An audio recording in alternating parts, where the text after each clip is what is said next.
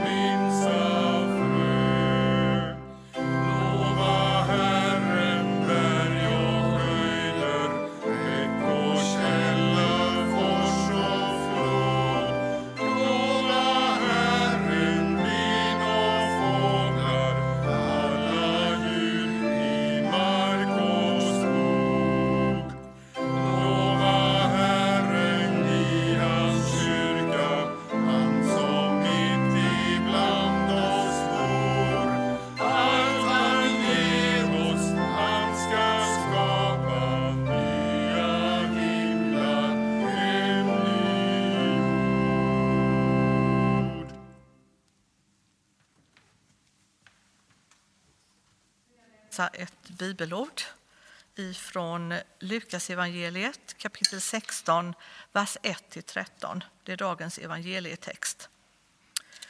Jesus sa till sina lärjungar, det var en rik man som hade en förvaltare och denne beskylldes för att förskingra hans förmögenhet.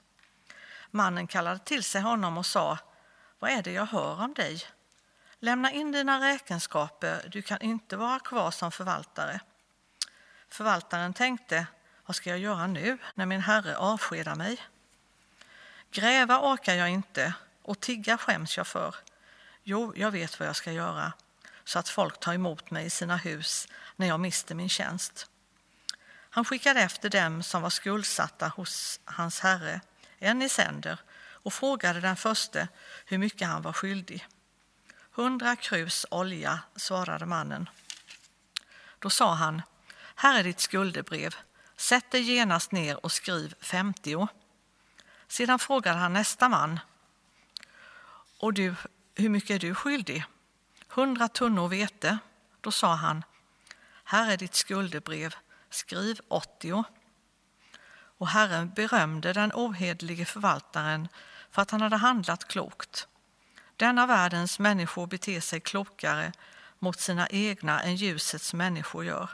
Ja, jag säger er, använd den ohedliga mammon till att skaffa er vänner som tar emot er i evighetens hyddor där mammon lämnar er i sticket. Den som är troget i smått är trogen också i stort och den som är ohederlig i smått är ohederlig också i stort. Om ni inte har varit trogna i fråga om den ohederliga mammon, vem vill då anförtro er det som har verkligt värde? Och om ni inte har varit trogna i fråga om andras egendom, vem vill då ge er det som ska tillhöra er? Ingen tjänare kan tjäna två herrar. Antingen kommer han att hata den ene och älska den andra eller att hålla fast vid den ene och inte bry sig om den andra. Ni kan inte tjäna både Gud och mammon. Låt oss be. Herre, jag tackar dig för bibelordet. Herre, jag ber att det ska tala till oss var och en. Du känner oss alla som lyssnar. Herre, tack för att du kommer oss nära och är med oss där vi finns. Välsigna oss i Jesu namn. Amen.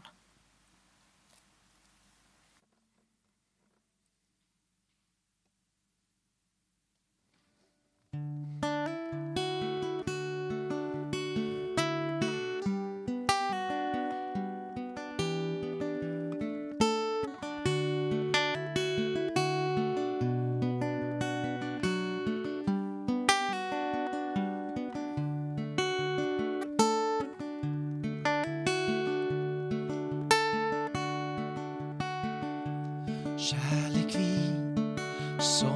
oceaner Nåd så väldig som en flod. När vår Herre för oss alla offrar sig sitt dyra blod. Och vem kan avstå sådan kärlek motstå nådens verklighet Hjärtats sång kärlek. Sjungs var dag i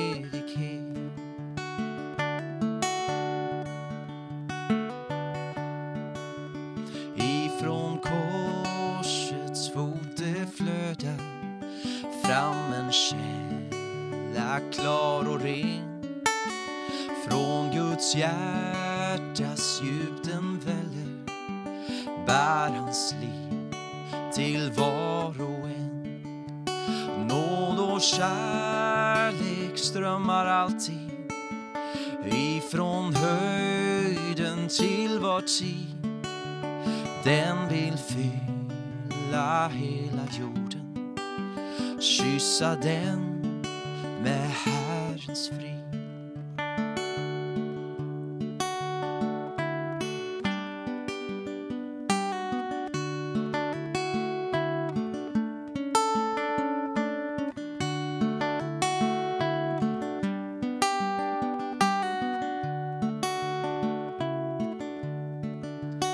Nåd och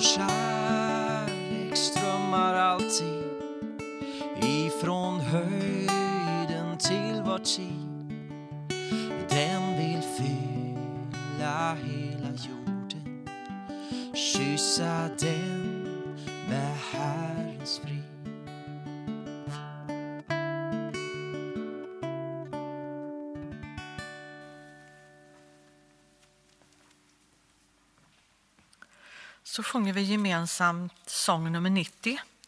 Blott i det öppna har du en möjlighet. Du har också möjlighet att ge en gåva till församlingen. Och vårt bankgiro är 233 2088. Eller via Swish 123 36 34 136. Tack på förhand för din gåva. Blott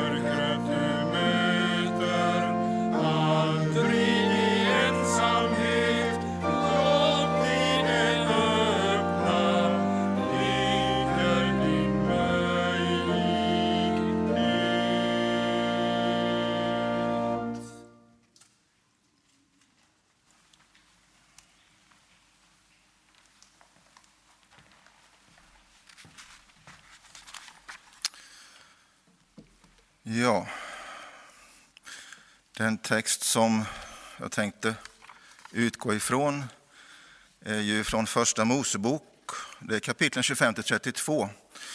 Men den texten jag egentligen kommer att läsa är från, ifrån eh, Första Mosebok kapitel 32 slutligen. Jag tänkte sam, eh, sammanfatta de första kapitlen eh, med lite kommentarer och sen kommer vi fram till den biten som handlar om Jakob, han som brottades med Gud. Det är en välkänd berättelse, klassisk. Det handlar egentligen också lite grann om, om eh, efterföljelse och tro. Ehm, I kapitel 25 så ser vi, börjar det med att Jakob och förlåt, Isak och Rebecka. De ska få barn. Och hon märker ju att de bråkar ju med varandra i hennes mage. Så hon går och frågar Gud, vad är det som händer? Och då får hon en profetia som handlar om att du har två stycken, du har två folkslag i din mage. Och de kommer ligga i fejd med varandra och den äldre kommer att tjäna den yngre. Så mycket får de veta. Och sen föds de här två pojkarna, Jakob och Esau. Och de föds i princip samtidigt. När nummer ett kommer ut så kommer nummer två ut också. Och han håller i hälen på sin bror. Jakob håller i hälen på sin storebror Esau. Ehm, och det här måste ha varit någonting som man tyckte var lite gulligt, att han var så framåt. Det verkar nästan som att han försöker dra in sin bror och ta hans plats. Så att man ger honom namnet Jakob eller Jakov som anstiftar eh, då, eller antyder på att han, att han fångar någons häl. Alltså han får namnet hälfångaren kan man väl säga på ren svenska. Eh, och det är kanske ett, ett, ett, namn som de gav till dem för att de tyckte det var gulligt och charmigt att han var så framåt. Men samtidigt så eh, på det, i deras tid, på deras språk och deras kultur så antyder det också någonting om att man tar en annan persons plats. Det antyder lite grann att det är svek och bedrägeri med i bilden också. Och som vi vet, namn kan ju skapa identitet. Ehm, han växer upp med det här. Eh, det står att Esau, hans bror, han var mer en kille som gillade att jaga. Han låg ute mest och var en mycket skicklig jägare. Han blev också en krigsman, står det senare. Han var Isaks favorit, för Isak han gillade vilt kött. Jakob däremot, han var lite lugnare, var hemma, skötte om djuren, gillade att vara hemma vid tälten. Han var mammas favorit, Rebeckas favorit. Ehm, tiden går. Ehm, den här familjen har en speciell, någonting speciellt med dem. De, har ju också, de lever ju med, egentligen med en, en, en vetskap om att Gud har mött deras farfar Abraham. Ehm, I fysiskt ska man ju säga. Och likadant deras pappa då, Isak, har han också mött och gett dem det vi kallar för Abrahams välsignelse. Som handlar om att de ska få ett land, de ska bli ett stort folk och han ska välsigna hela världen genom dem, deras, genom deras ättlingar. Det som vi senare vet är Messias. Ehm, så långt allt väl. Ehm, det första som vi vet händer det är ju då den här historien om linssoppan. Ehm, åren har gått, tittar man och räknar igen på det så är faktiskt både Jakob och Esau, de har passerat, de har passerat 40-årsåldern. Ehm, och Esau kommer hem från fälten, är helt utmattad, har jagat, inte fått någonting, sliten. Och ber då Jakob att han ska få lite mat. Och här ser vi någonting som handlar om Jakobs personlighet. Han han verkar vara en sån som planerar, som tänker framåt. Han är lite driven, han vill någonting. Eh, och han verkar också vara duktig på, på att prata, för han lyckas övertyga sin bror att han ska svära på att han får förstfödslorätten. Vilket ju senare man förstår utifrån judisk tradition innebär att han fick ju alltså dubbla arvet. Eh, Esau fick nu bara en tredjedel av arvet och han då får dubbla arvet, två tredjedelar. Ehm, Åren går på säga och Isak han känner till slut att han börjar bli lite skröplig så han skickar iväg Isak ut, frågar han skickar ut Esa ut på jakt.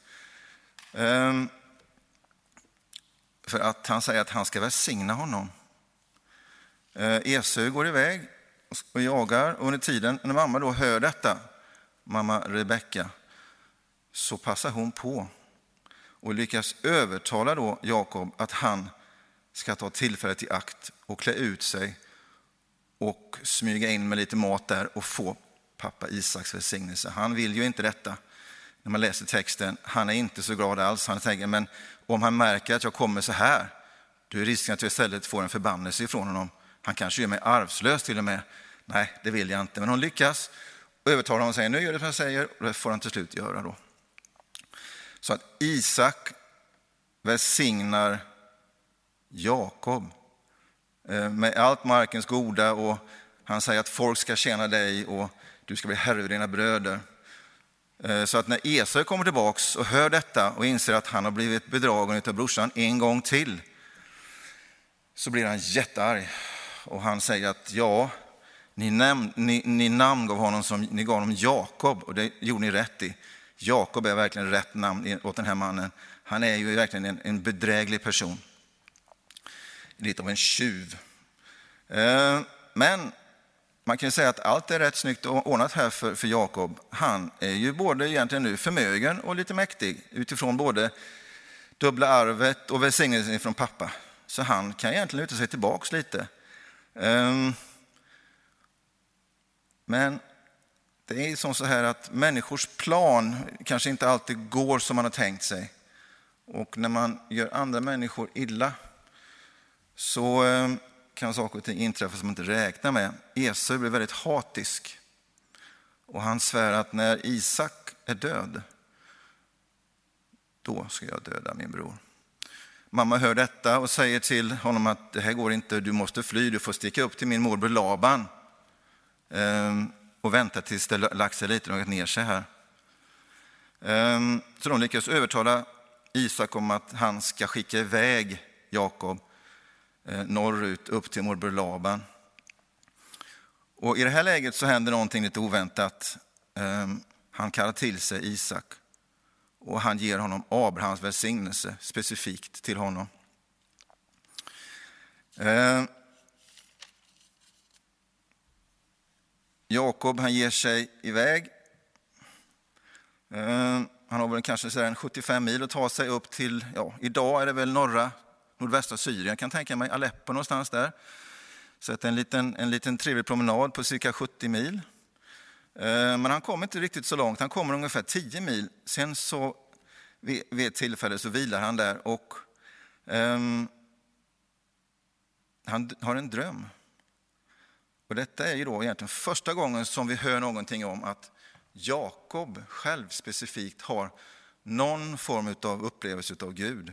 Det står ingenting tidigare att han har haft det. Så han ser i den här drömmen att det är änglar som går upp och ner på en stege eller en trapp, står det väl egentligen.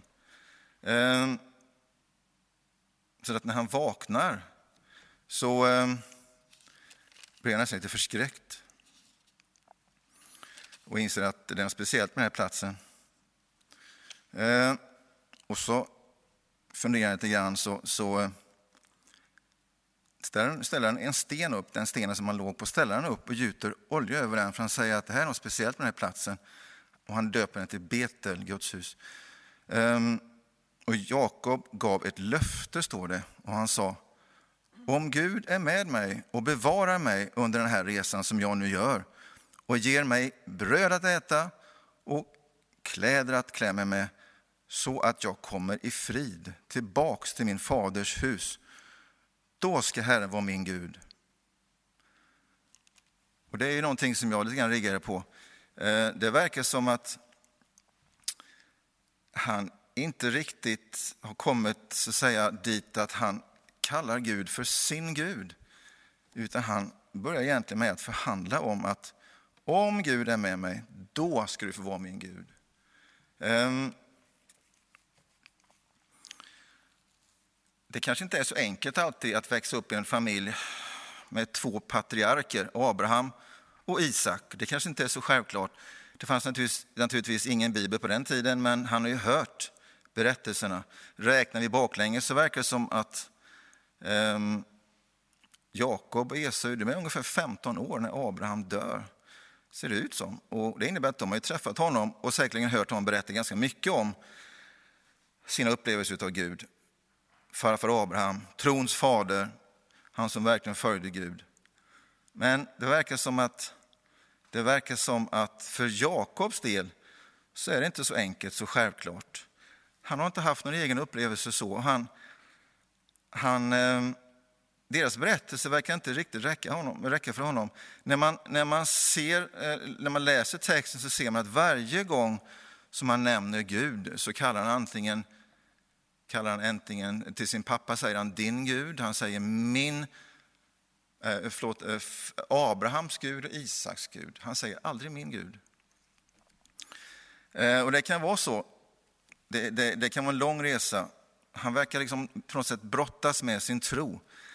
Eh, han tar emot välsignelse, men det här med efterföljelse det är någonting som är någonting annat. Att ge sig in i trons land, det, det är någonting som, som eh, kan vara lite svårt.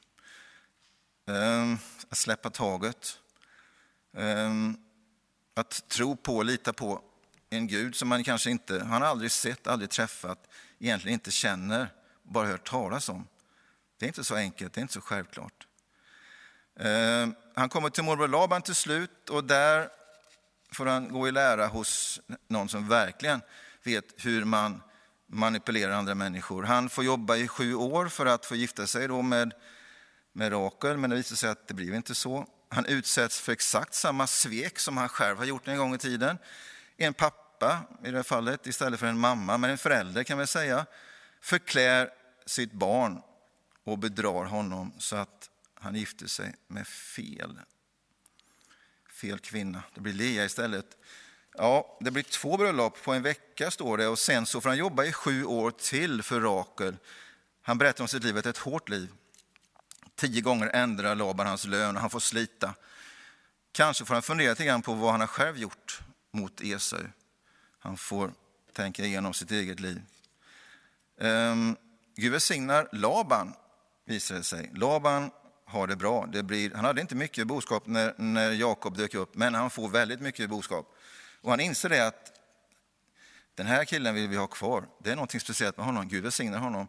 Så att efter 14 år när Jakob börjar längta hem och vill dra hemåt så övertalar han honom och säger, nej men stanna kvar. Så, säger, så kommer de överens om att han ska få del av boskapen som, som föds. Den som har spräckligt och strimligt och så vidare. Och det visar sig att plötsligt så är det Jakob som får nästan alla djuren som föds. Och han blir rik. De följande sex åren så blir han väldigt rik på boskap. Han har tjänare, han har allt man kan tänka sig. Till slut då så har han en dröm där Gud säger till honom att nu är det dags för dig att lämna. Det är dags för dig att gå hem till ditt eget land igen. Eh, och han är lite rädd för Laban så han bestämmer sig för att fly med hela familjen. Ehm, och nu är det dags att dra sig hemåt och göra upp med Esau och återvända hem. Eh, det vart lite först lite, lite jakt. Laban jagar efter honom, men de blir till slut vänner igen. Eh, så att om man tidigare var i 40-årsåldern så har vi alltså en man här som nu har passerat 60. Eh,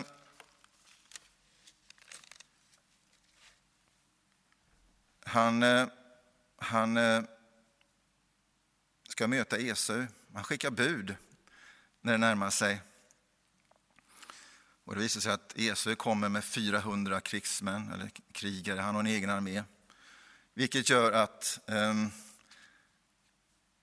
Jakob drabbas av ångest. Ofta, eller ibland när man läser om honom så är det, det, det här är en människa som kämpar med, med, med, med rädslor i olika sammanhang. Eh, så han drabbas kan man säga av en riktig livskris. Allt verkar vara förlorat. Eh, och han har ju då eh, fått löfte utav, utav Gud. Eh, när han sov där eh, på natten och såg den här stegen så bekräftar ju Gud löftet som, alltså det abrahamitiska löftet till honom. Att han skulle vara med honom och så vidare. och så vidare. Eh, men nu plötsligt verkar det som att allt är mer eller mindre förlorat för honom här. Ehm, och nu händer någonting som vi inte har läst om tidigare. Det står att Jakob ber till Gud. Och som vi vet, Gud hör bön. Och Jakob, han berättar självklart för Gud om sitt problem. Ehm, och han ber på ett speciellt sätt som jag tror är väldigt bra sätt att be på. Han ber enligt de löften som Gud har gett honom och påminner Gud om vad Gud har lovat honom. Eh, någon har sagt att ett bra tecken på hur, hur man, eh, ett bra tecken för att se lite grann hur man ställer sig till det man har bett, ehm, det är hur man agerar ungefär 15 minuter efteråt. Eh, och ganska snabbt efter att han har bett om att Gud ska vara med honom, beskydda honom, hjälpa honom, så är han snabbt igång och fixar donar och han skickar iväg djur och tjänare som ska gå till, till Esau som gåvor. Och han går upp, står det på natten, och han tar alla eh, i, familjen och alla sina ägodelar och skickar över den här bäcken som ligger vid Jabbok. Eh, så han skickar alltså familjen i förväg för att möta Esau. Eh, inte så schysst kan man tycka. Till slut är han alltså ensam kvar. Han har ingenting, inga ägodelar kvar, ingenting. Han sitter ensam, det är ganska avskalat. Eh, alla yttre bekräftelser är borta. Och då står det, jag ska läsa texten som vi närmar oss till nu då. Eh, det står så här. Men under natten så steg han upp och tog sina båda hustrur och sina båda tjänstekvinnor och sina elva söner och gick över Jerboks vadställe. Han tog dem och förde dem över bäcken och förde dessutom över vad han i övrigt ägde och Jakob blev ensam kvar. Då brottades en man med honom tills morgonrodnaden gick upp. Och när denne såg att han inte kunde övervinna Jakob så gav han honom ett slag på höftleden så att höften gick ur led medan han brottades med honom. Och mannen sa, släpp mig, ty morgonrådaren går upp. Men han svarade, jag släpper dig inte med mindre än att du välsignar mig. Då sa han till honom, vad är ditt namn? Han svarade Jakob. Han sa, du ska inte mer heta Jakob utan Israel, ty du har kämpat med Gud och med människor och vunnit seger. Då frågade Jakob och sa, låt mig veta ditt namn. Han svarade, varför frågar du efter mitt namn? Och han välsignade honom där. Men Jakob gav platsen namnet Peniel till han sa, jag har sett Gud ansikte mot ansikte och dock har mitt liv blivit räddat. Och när han, han kommit förbi Peniel såg han solen gå upp, men han haltade på höften. För den skull äter Israels barn ännu idag inte höftsenan som ligger på höftleden. Därför nämligen att han gav Jakob ett slag på höftleden på höftsenan. Det är texten. Ehm, det här är ju en lite märklig text, tror alla tycker och tänker eh, när man hör det. Eh, han har alltså återvänt hem. Gud har uppmanat honom att i en dröm, eh, andra drömmen han har i sitt liv, att, att ge sig hem till, till sitt faders hus. Och han går troget, tar med sig sin familj och har nu skickat iväg dem, sitter ensam kvar på natten. Naturligtvis är han livrädd. Vad händer då? Eh, plötsligt blir han alltså påhoppad av en man som börjar brottas med honom. Han har inte alls eh, själv initierat detta, utan en man kommer plötsligt där mitt i natten och hoppar på honom och börjar brottas med honom. Eh, frågan är vem detta är. Jag antar att Eh, han blev väl naturligtvis livrädd. Han måste ha trott att det var Esau kanske. Eller någonting som, någon som Esau skickat. Eh, och det som är lite märkligt med texten det är att det står att när denne såg, alltså Gud såg att han inte kunde övervinna Jakob så gav han honom ett slag på höftleden. Vi vet ju efteråt, som läser texten, att det är Gud som kommer och söker honom. Eh, och det märkliga är att det står att när Gud ser då att han inte kan övervinna honom, vilket är mycket märkligt, skulle inte Gud kunna övervinna en människa? På vilket område, eller det finns väl som jag vet bara ett område där Gud och människa står på samma nivå. Det finns bara ett område där en människa, eller det mänskliga kan matcha det gudomliga och det är på viljans område, viljans kamp. Så detta är på något sätt en viljekamp som pågår genom natten länge.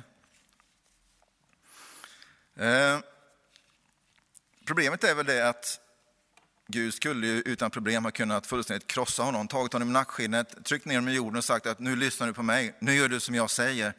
Men det gör han inte. Utan på något sätt brottas han med Jakob på Jakobs, under Jakobs förutsättningar. Ehm, och Jakob ger sig inte. Varför skulle han det? Han vet ju inte vem det är han brottas med.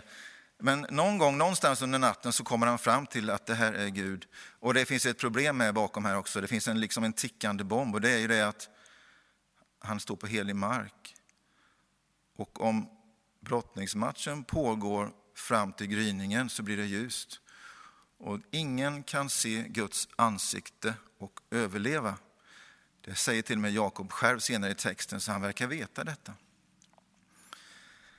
Eh, när Gud då märker att han inte kan övervinna Jakob så sträcker han ut sin hand och rör vid hans höft. Så hans höft går ur led. Han blir halt för resten av livet. Detta är på något sätt Guds lösning på problemet med att Jakob ger inte upp. Man kan säga att han räddar livet på Jakob. Ehm, på något sätt är det en nåd. Samtidigt så blir han ju skadad. Eh, så plötsligt förändras den här situationen från att ha varit en brottningsmatch där Jakob försöker vinna och bli av med sin motståndare. Så någonstans där kanske han inser att det här är ingen människa. Ingen sträcker ut sin hand och tar vid en höft och så att den går ur led.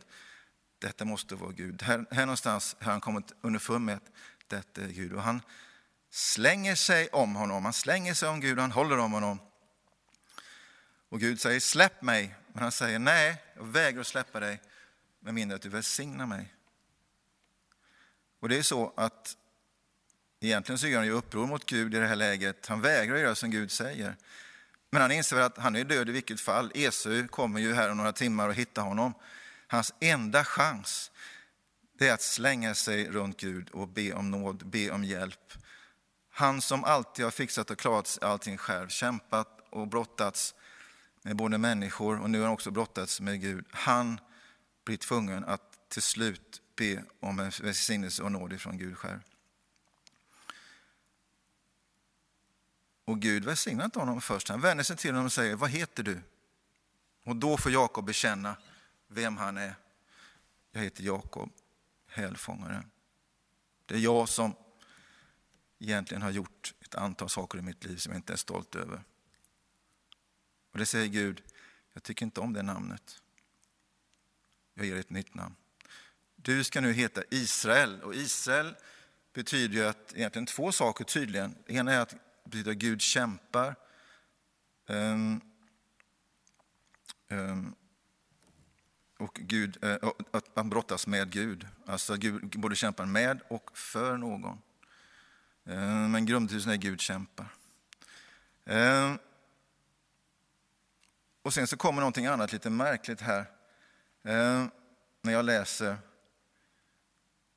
han sa, du ska inte mer heta Jakob, utan du ska heta Israel, ty du har kämpat med Gud och med människor och vunnit seger.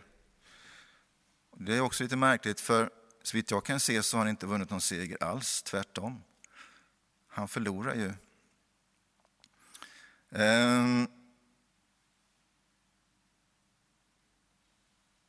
Men på något sätt är det så att i Guds värld, där är, det lite, där är det lite upp och ner. Det är inte den starke som vinner seger, utan när man böjer sig för Gud, söker hans nåd och hjälp, när man inser att jag har behov av dig Gud, jag klarar inte det här själv, då på något sätt har man kommit till mål. Det är liksom, där finns det någon sorts inre seger, en andlig seger.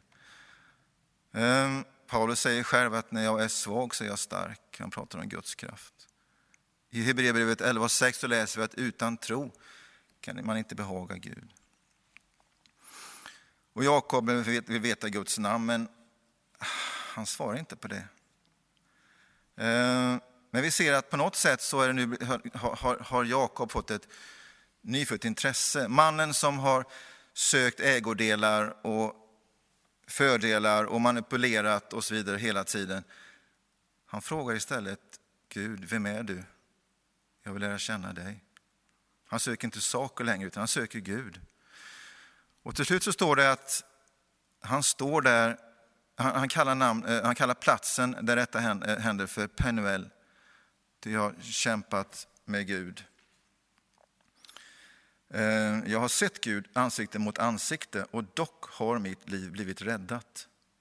Vilket är någonting helt unikt. Det måste vara en fullständig nåd. Det går bra till slut. Han möter Esau och det löser sig. Ehm. Och till slut så läser vi också lite längre fram i kapitel 33, vers 20, att han bygger ett altare. Det är första gången han bygger ett altare. Han tillber. Och han ger namnet till altaret namnger han som El Elohe Israel. Alltså, Gud är Israels Gud. Han är min Gud. Ehm, och här är någonting märkligt också eh, som man kan tänka på att när Gud identifierar sig själv så säger han Jag är Abraham, Isaks och Jakobs Gud. Abraham hette ju tidigare Abram, men sen fick han ett nytt namn. Abraham, hans fru Sarai, hon hette, fick heta Sara. Eller Sarai, hon fick heta Sara.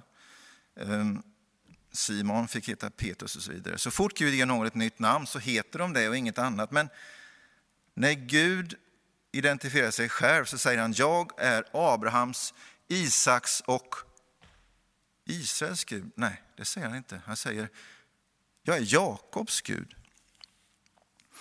Så Jakob på något sätt, han blir ju förebilden för den kämpande tron. Gud gör det aldrig särskilt lätt för honom. Han får kämpa sig genom livet hela tiden. Det är alltid diverse problem. Ehm, men Gud är inte avskräckt av vår svaghet och misslyckanden. Tvärtom, verkar det som. I vår svaghet och beroende öppnar vi upp för hans ingripande. Gud följer Jakob i bakgrunden. Det tar nästan ett helt liv innan Jakob väljer Gud som sin Gud.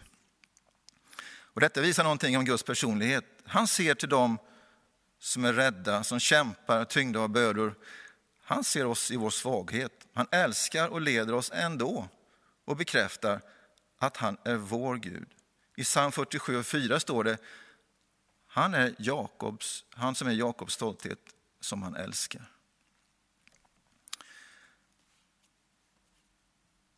Vi ska ta och be. Tack Herre för din nåd emot oss. Tack för att vi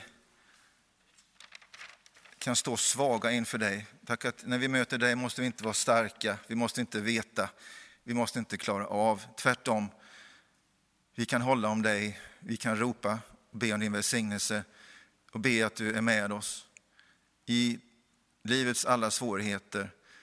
När vi kämpar med tron, när vi inte förstår, när vi inte vet. Tack att du alltid finns med i bakgrunden. Tack att du inte ger upp, tack att du inte vänder dig ifrån oss, utan du älskar oss. Tack att du älskar den som kämpar ärligt med sin tro. Vi tackar dig för detta. I Jesu namn. Amen.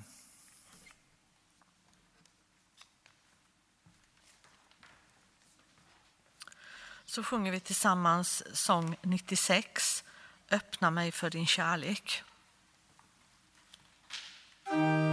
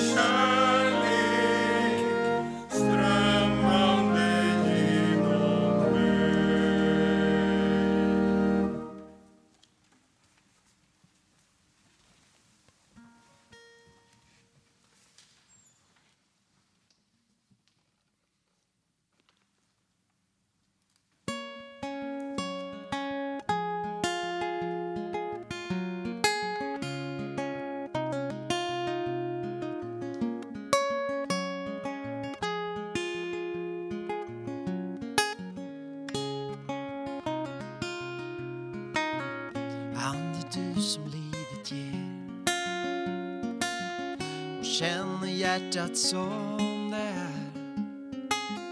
Kom Falcon, fyll nu hela mig. Min käll och vind du värmer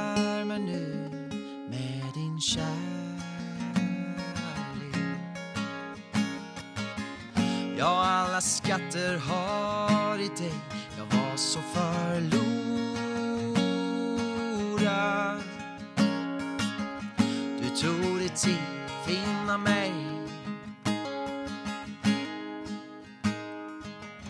Mitt i allt som brutit är I varje tanke utan mod. I det som inte syns helt klart. Finns det en sak jag förstod Din kärlek. Ja, alla skatter var så förlorad.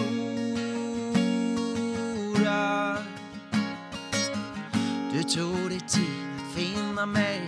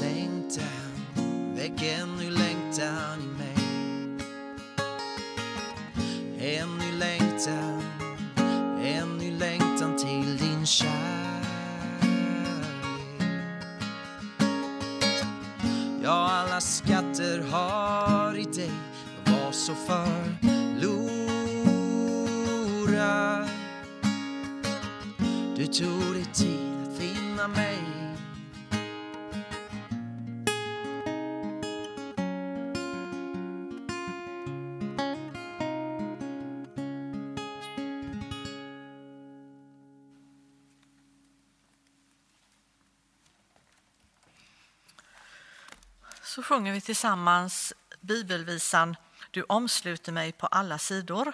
Det är nummer 772 och vi sjunger den två gånger.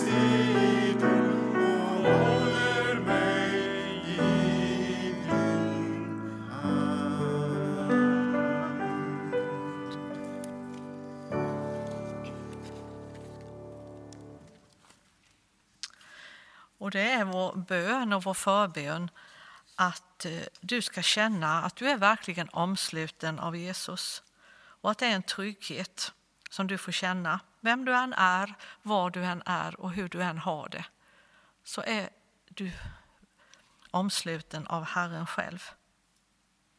Jag hoppas verkligen att du kan känna tryggheten i det och vila i det. Du är inte ensam. Jesus finns hos dig och han omsluter dig just nu och även i fortsättningen. Tack Herre för att vi får känna oss omslutna av dig. Det finns ingen han lämnar utanför. Och tack Herre för att det som har förmedlats i gudstjänsten, bibelord, det talade ordet, sången, musiken, alla texterna. Hjälp oss Herre att ta in det och bära med oss det i fortsättningen. I Jesu namn. Amen. Ta så emot Herrens välsignelse. Herren välsigne dig och bevare dig. Herren låter sitt ansikte lysa över dig och vare dig nådig. Herren vänder sitt ansikte till dig och ger dig frid. I Faderns och Sonens och den helige Andens namn. Amen. Till slut så sjunger vi tillsammans nummer 773, Helig, helig.